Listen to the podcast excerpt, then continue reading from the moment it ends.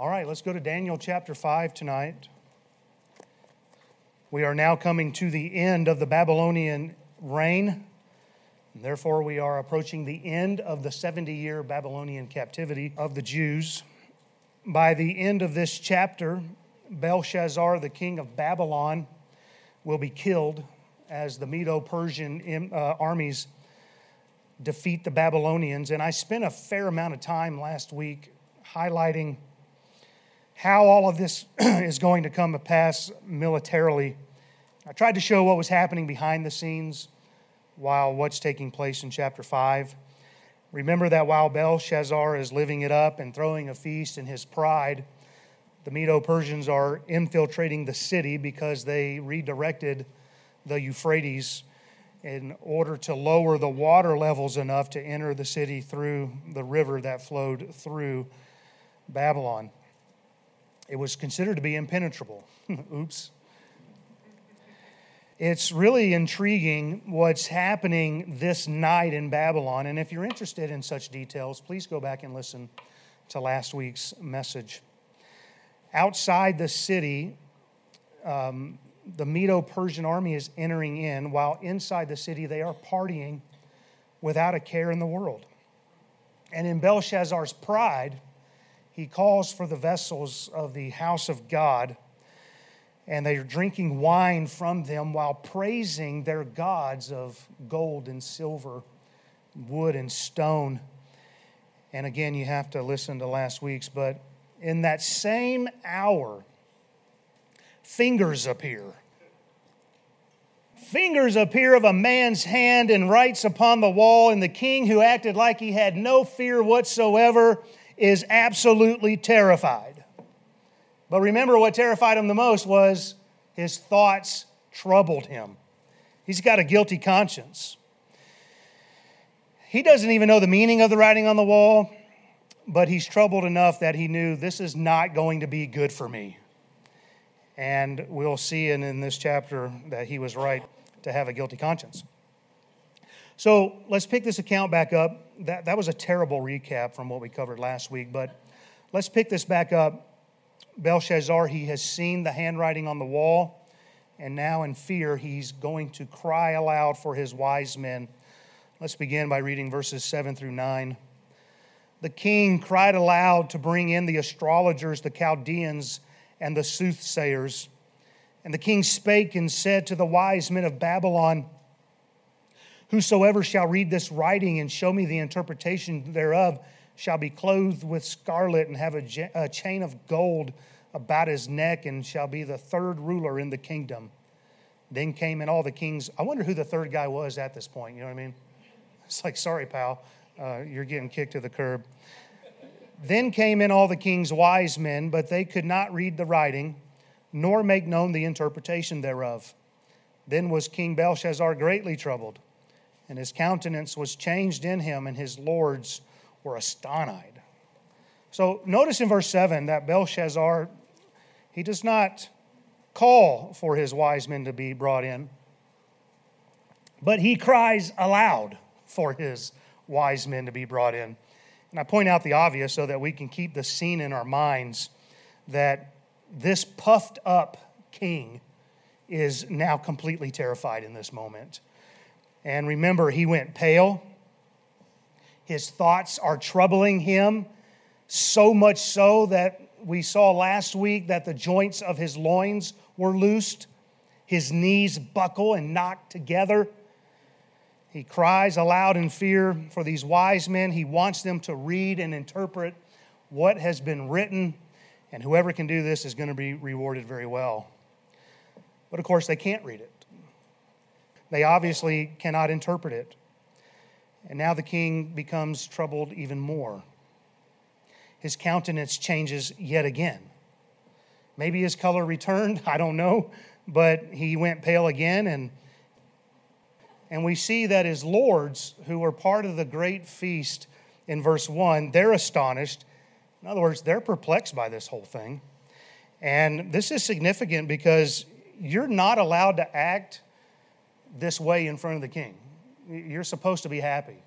And the king can just kill somebody if he doesn't like their mood. that's, That's crazy amount of power, right? And so, you, you know, you're supposed to be acting a certain way in his, his presence. He wants joyful attitudes, but this does show us how serious this moment is. And I'm really not sure if there's something to this or not, but it's interesting the lords are not said to be terrified like the king was. And now it says the king is greatly troubled, which may further highlight his guilty conscience. And I've wondered why the king's pagan wise men could not read and interpret this when, as we'll see later on, Daniel comes right in and does it right away. And there's no indication that he needed time, he just interprets the thing. And, I, and I've wondered why he has no hesitation and, and they can't do this. And, and you'll come across a number of opinions on this, but it would seem the simple answer here is the best answer. And that is, God simply had blinded their minds and made it to where they could not because this is being reserved for Daniel to interpret in order that God would get the glory. And also that Daniel would be honored, I suppose, but maybe Daniel knows the end is now, and so he's going to tell him later on, you can keep your stuff because the, the kingdom's falling tonight, you know. Thanks for making me number three. Um, I appreciate Clarence Larkin's thoughts on this matter. He wrote this the true reason was that it was a message from God, and it takes a man of God to interpret the words of God. And I thought that was insightful. I just put it this way spiritual things are spiritually discerned. And the Word of God is a spiritual book, and it takes the Spirit of God to rightly understand it. And so that made a lot of sense here. 1 Corinthians 2:14 says, "But the natural man receiveth not the things of the spirit of God, for they are foolishness unto him, neither can he know them, because they are spiritually discerned." Remember in Acts 8 when Philip heard the Ethiopian eunuch reading from the prophet Isaiah and Philip asked him, "Understandest thou what thou readest?" And he replied, "How can I except some man should guide me?" So it took a child of God in that case to expound the word of God because this is a spiritual book.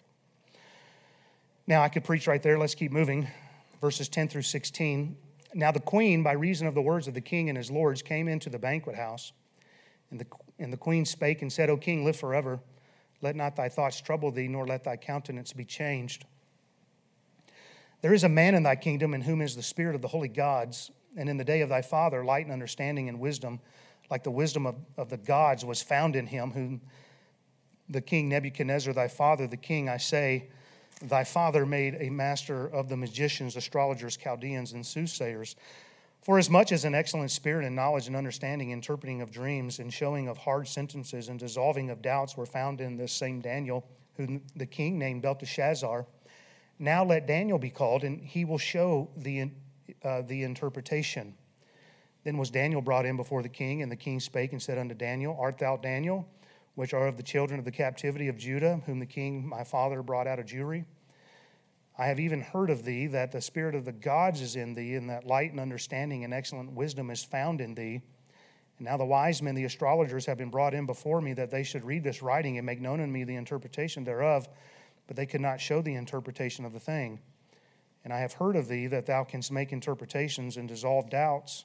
Now, if thou canst read the writing and make known to me the interpretation thereof, Thou shalt be clothed with scarlet and have a chain of gold about thy neck, and shalt be the third ruler in the kingdom.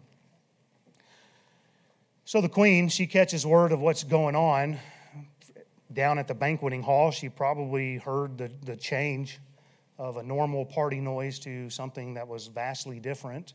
Perhaps it means that somebody came and got her and, and filled her in on what was going on, but she comes in and tries to help the king.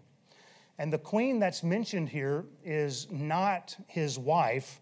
And we can draw this conclusion because in verse 2, his wives are present at this feast. Therefore, it is generally agreed that the queen that is spoken of here is the queen mother. But there's still debate on which one she would actually be because if you've ever tried to study the family line in Babylon, it's very difficult. There's not a whole lot of records that exist. And so I decided, for the comfort of the saints, to take out my hours of research on this and not bore you to death because I was starting to lose my mind. And the reason I took it out is because when all is said and done, I can't tell you who it is, but I am going to tell you some things. and if you want my opinion afterwards, you can come and see me, but make it quick. I'm ready to go to bed. I'm just saying, it's been a long week. Uh, she seems to have been alive during the days of Nebuchadnezzar, at least during the days that he lived like a beast in the field, which was on the tail end of his reign. And remember, he was in the field for seven years. How she fits into the kingly line, it's not known for sure. Most identify her as a woman named Nicritus. And there was a Greek historian, an ancient historian named, um, let me see if I can get the pronunciation here, Herod, I knew I was going to mess this up. Herodotus. Anyway, he, he said of this woman that she was a very prudent woman. And it said that this queen, when, when Babylon fell, that she was a lady of wisdom and discretion. In fact, they said a lady of eminent wisdom and discretion. And that really does seem to be the case here as we're, we're watching this scene unfold. She's the one that comes in and really starts to inform the king on how he, he can best go about this. And we can say by the way she enters the king's presence and how she's able to talk to this man that it makes sense she would be his mom. Amen. You picking this up? Because this isn't how you come in and talk to the king. I mean, she starts out well enough, oh, king, live forever. That's what everybody said, even though they all died. Go figure. But she, she just comes in and she just starts talking to this man, and um, I believe it's her son. And so she just comes in, and, and I believe this is why he shows her so much deference. And in this moment, his mother can talk to him like this. I mean, you know what I'm talking about. Amen. Uh, we were down in Georgia this year and visiting parents, and you got to my parents' house a couple hours before me. And my mom was telling Carson something about she's the queen bee or something like that. I, yeah. And she's like, when Gary gets here, he'll verify it or something. So I walked in. She goes, Am I the queen bee? And I said, Oh, yeah, absolutely. And Carson's like, What? I didn't think you would agree. It's mom. you agree with mother. Amen. Anyway. And I don't know, maybe Belshazzar got so scared he called for his mommy. It's okay, baby. Mom was here. She'll take care of it. The mean man wrote on the wall over there. In verse 11 and 12, she proceeds to inform Belshazzar about a man named Daniel. At this point, he's got to be in his mid 80s probably. And I wondered why, how come Belshazzar doesn't know about Daniel? Does it mean Daniel's like retired, quasi retired? Did Belshazzar just not do his homework and didn't care to learn about his kingdom? Is it just a case of being out of sight, out of mind? Most believe what led to Daniel being forgotten in the court was when a new king would take over, they would often put their people in, and you would get rid of the, the old folks that were uh, in power at that time. Kind of like when a president is elected and he selects a new cabinet. It's kind of the, the same thought there. And, and by this point, when Belshazzar comes on the scene as king, there's already been, I think, three, maybe four changes in, in the king. So that could be the case. And as I was just pondering this, isn't it kind of sad that Daniel is nearly forgotten? I mean, to me, it's just kind of heartbreaking, isn't it? Uh, here's a man that was most likely a teenager when he was taken captive. And he was faithful to God through it all, he did what the wise men of Babylon could not do in interpreting dreams and visions, and God was with him. He was elevated to the position of ruler over the province of Babylon. And he was elevated to the ruler of all the wise men. I mean, this was a man of prominence. And he had done a lot of great things. And I just, I just find it kind of sad now that Who's Daniel? It's just a couple of generations later, and the current leadership isn't even aware that there's a man like Daniel living in his kingdom who served his grandfather so faithfully. And, and listen, we should be careful to remember the servants of the past. Amen. We should remember and seek out the help and advice of our senior saints. Hey, nobody deserves to be put on the shelf because of age. And, I want our elders here to know that while you may not can shoulder the load you once could physically, just because your capacity may change, you're still a valuable part of this body of believers. I believe you have far more to offer than you give yourself credit for. You have wisdom, experience, knowledge. You have a perspective on what is truly important in life because now all that stuff is like, why did I focus on all that stuff? You've lived long enough to know that, that stuff's just not important. You know how to walk with God, and I believe you have a voice we need to hear. And it's been my desire that our senior saints would just get under a burden to pray. And it's not like prayer is the last thing, it's the first thing we should do. But when somebody says, There's nothing I can do, yes, there is. We all can pray. To those of you who feel like you don't have much to offer, just imagine if y'all got together in prayer. And I mean, really got a hold of God and begged God to do something great for this generation coming up. And, and, I'll just throw this out there, but for those of you who go to the press on Tuesday afternoons, this is not a rebuke. It, it's probably going to sound like it, but if you can go to lunch on the first Tuesdays of every month after working at the press, then why can't you get together and pray on the other Tuesdays? Just a thought. You're already assembled. Why not get together and pray? Well, amen, preacher. I love that you're encouraging us tonight.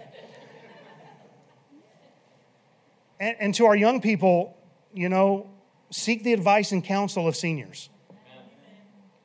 It may surprise you to learn what all they've been through. I know for a fact there are those here who have walked through the valleys some of you are walking through now and have faced terrible hardships that some of you are facing. And they know how to make it through. Can you imagine being 20 years old in Babylon during this time and you got to sit down with an 85 year old Daniel? Wouldn't that be something? You know, my my heart is so heavy for Brother Cliff Coleman, and I know he's with the Lord, but man, that just didn't sit right with me on how he left this world. And some of you don't even know who I'm talking about, but a man that lived 85, 86 years, and nobody really got to. It's just sad. How somebody who lived a life that was, he had a very interesting life. And I enjoyed talking to him about his time in the military and all that. And and, and most people probably didn't even know what all he had been through. But I, I guess my point is if we would sit down with some of our senior saints and talk with them, we'd be surprised what we would learn. And if I was sitting down with Daniel and I was listening to this man, it, you know, I think about the time I had as a preacher boy with Pastor Williams and just listening to this man give wisdom. And, and just remembering that, you know, this guy's forgotten more than I'll ever learn. And here, here you are in Babylon, and you're talking to, to Daniel, and you're getting firsthand account of these chapters we're studying. And I'm sure there was a lot more that he could have shared because there's questions I have. And it just would be fascinating to be able to talk to him. And we have those kind of old timers in our church. They have great testimonies of how the Lord has worked in their life. But you never know it until you talk with them. Amen. I, I don't mean to embarrass anybody, but I was thinking of Sister Jenny today as I was studying this. And um, at Eastside, the, the book was on the table by Bill Byers. And um, her husband wrote that book and the time that they spent on the road and how they went out on faith and man, just good stuff, good testimonies. You know, Brother Furs, I was thinking about you and, and how the Lord brought you out of the business world and to serve the Lord, to walk away from all that success and just give your life to Christ. And pastor a church and end up going on the road and raising funds for the press. And um, we, have got so many great testimonies in this church. We, we really need to get to know them, and uh, it'll encourage us. And I, I really could spend all night on this thought because I, am just burdened about it. But um, I do want to point out another principle here, though, by way of application. When the past generations are forgotten, it often does not end well. It's, it's the principle of the third and fourth generation in our Bible. Remember when there arose a king that didn't know Joseph? Well, here's a king and he doesn't know Daniel, and he's going to be dead before this night's over with. And I'm just saying we need to be mindful of how we got here tonight. Is everybody with me?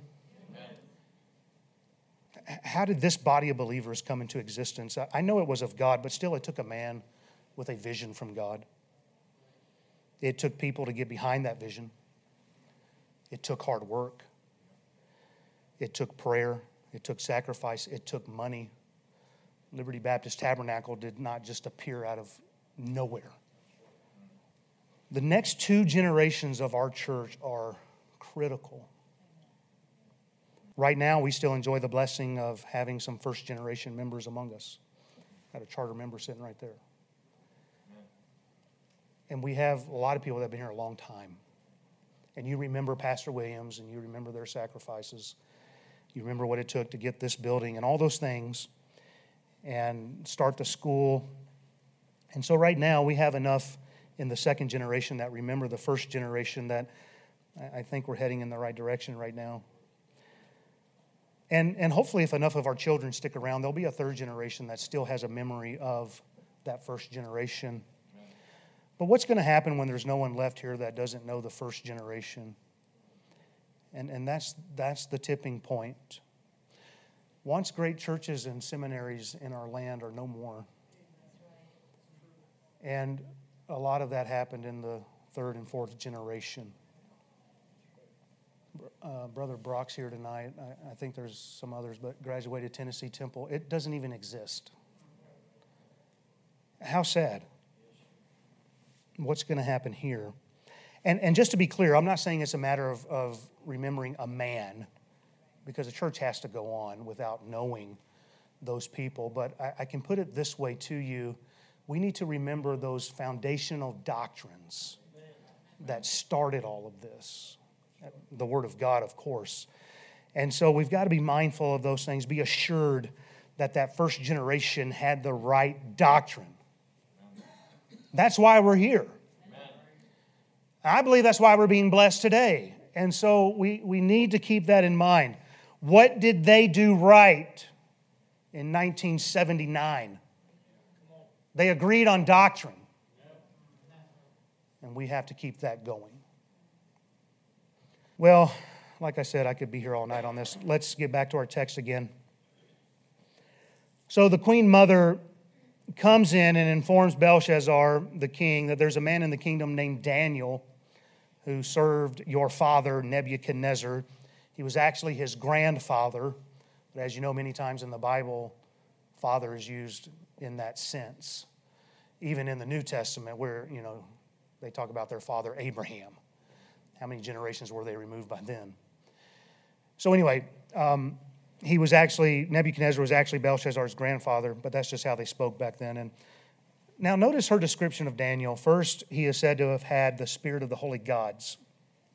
So, obviously, she has that wrong in, in that Daniel didn't possess the spirit of the holy gods, he possessed the spirit of the holy God, right? And so she has it right in the sense that Daniel had something that was not of this world. And I want you to pick up on that. She's a pagan woman doing the best she can to describe a godly man. So I'll give her a little bit of grace.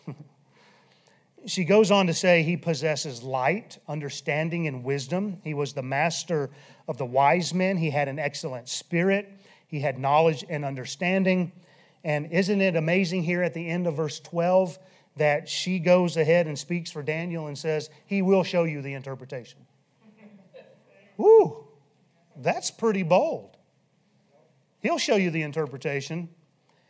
And this is an amazing testimony from a lost woman about God's child. She's lost in her paganism, but she knows there's something different about this man named Daniel. And, I marvel again at how some just cannot come to the truth, they just refuse. She even calls him Daniel, his Hebrew name. Now, don't you think there ought to be a, a certain amount of this kind of thinking towards all of God's children by the lost?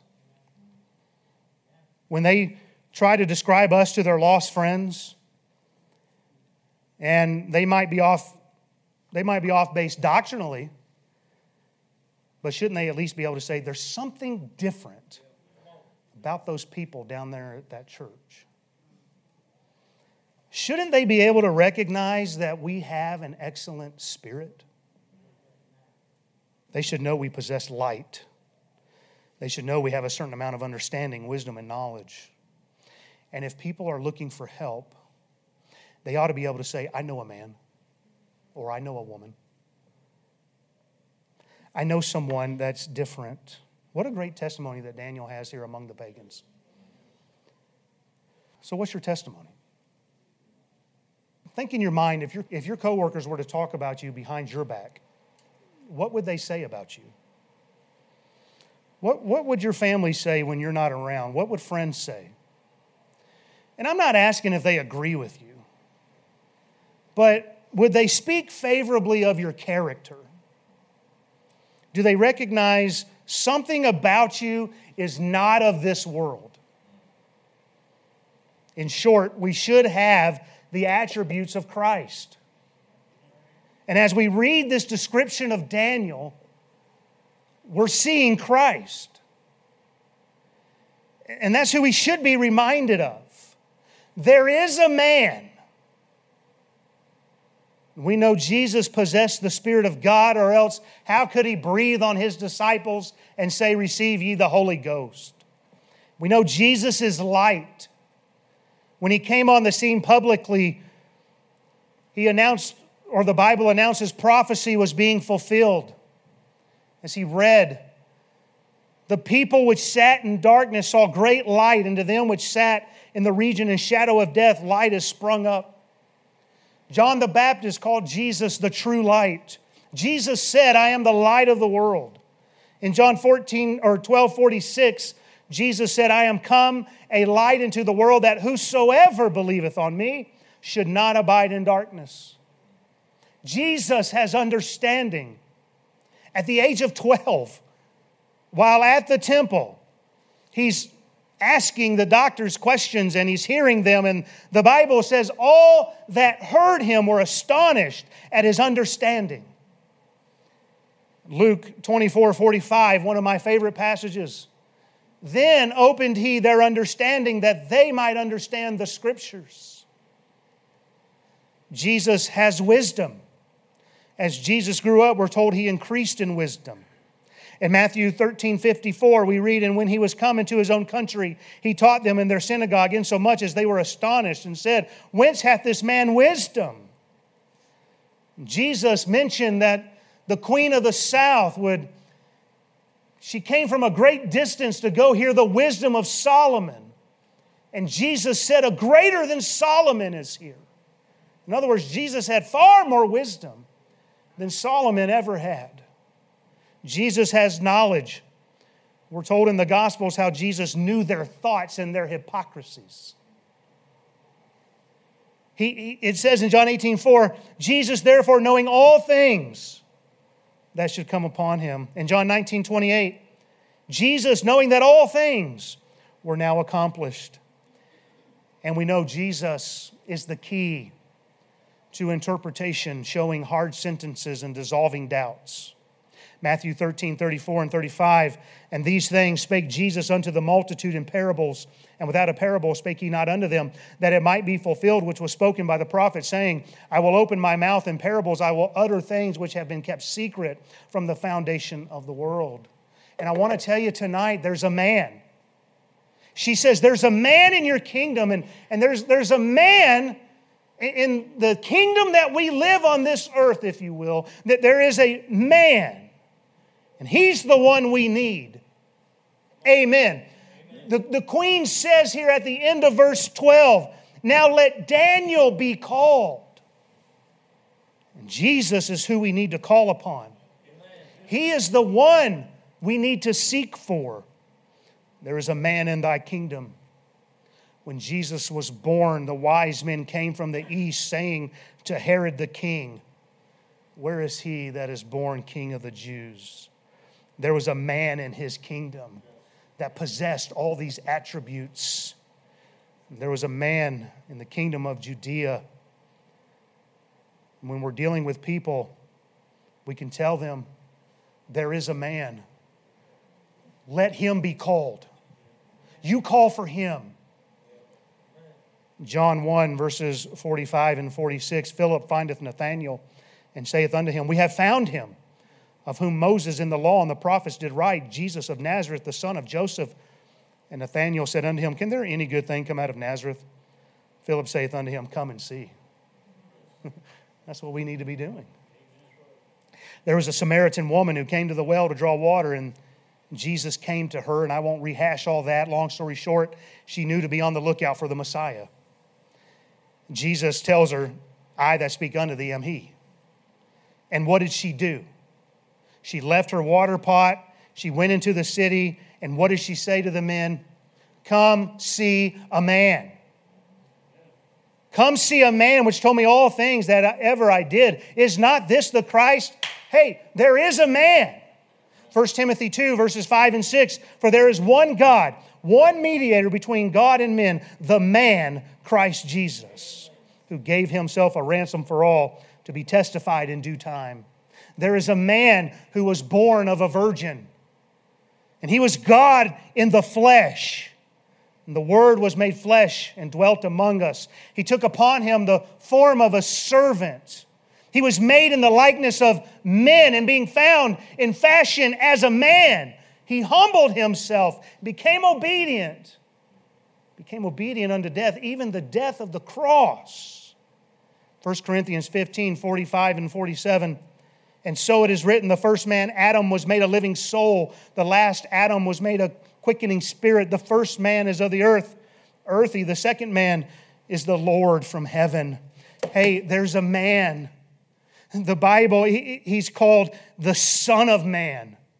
He is the great Son of Man. Matthew 18 11, for the Son of Man has come to save that which was lost. Matthew 9 6, the Son of Man hath power on earth to forgive sins. Matthew 12 8, for the Son of Man is the Lord even of the Sabbath day. The Son of Man said, I have nowhere to lay my head.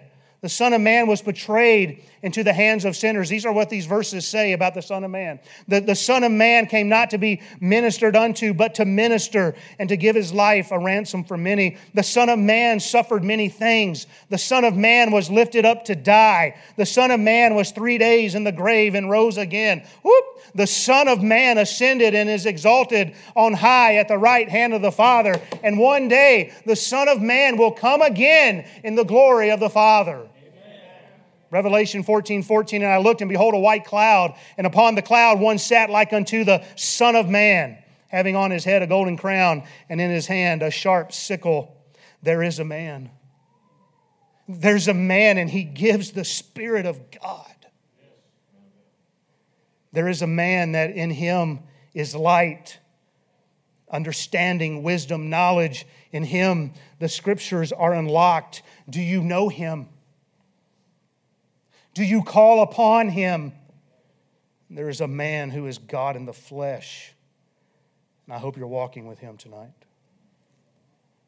In him are all the answers of life. Not in a religion, but in a relationship with the Son of Man. There is a man. Would you run to him? Let's pray.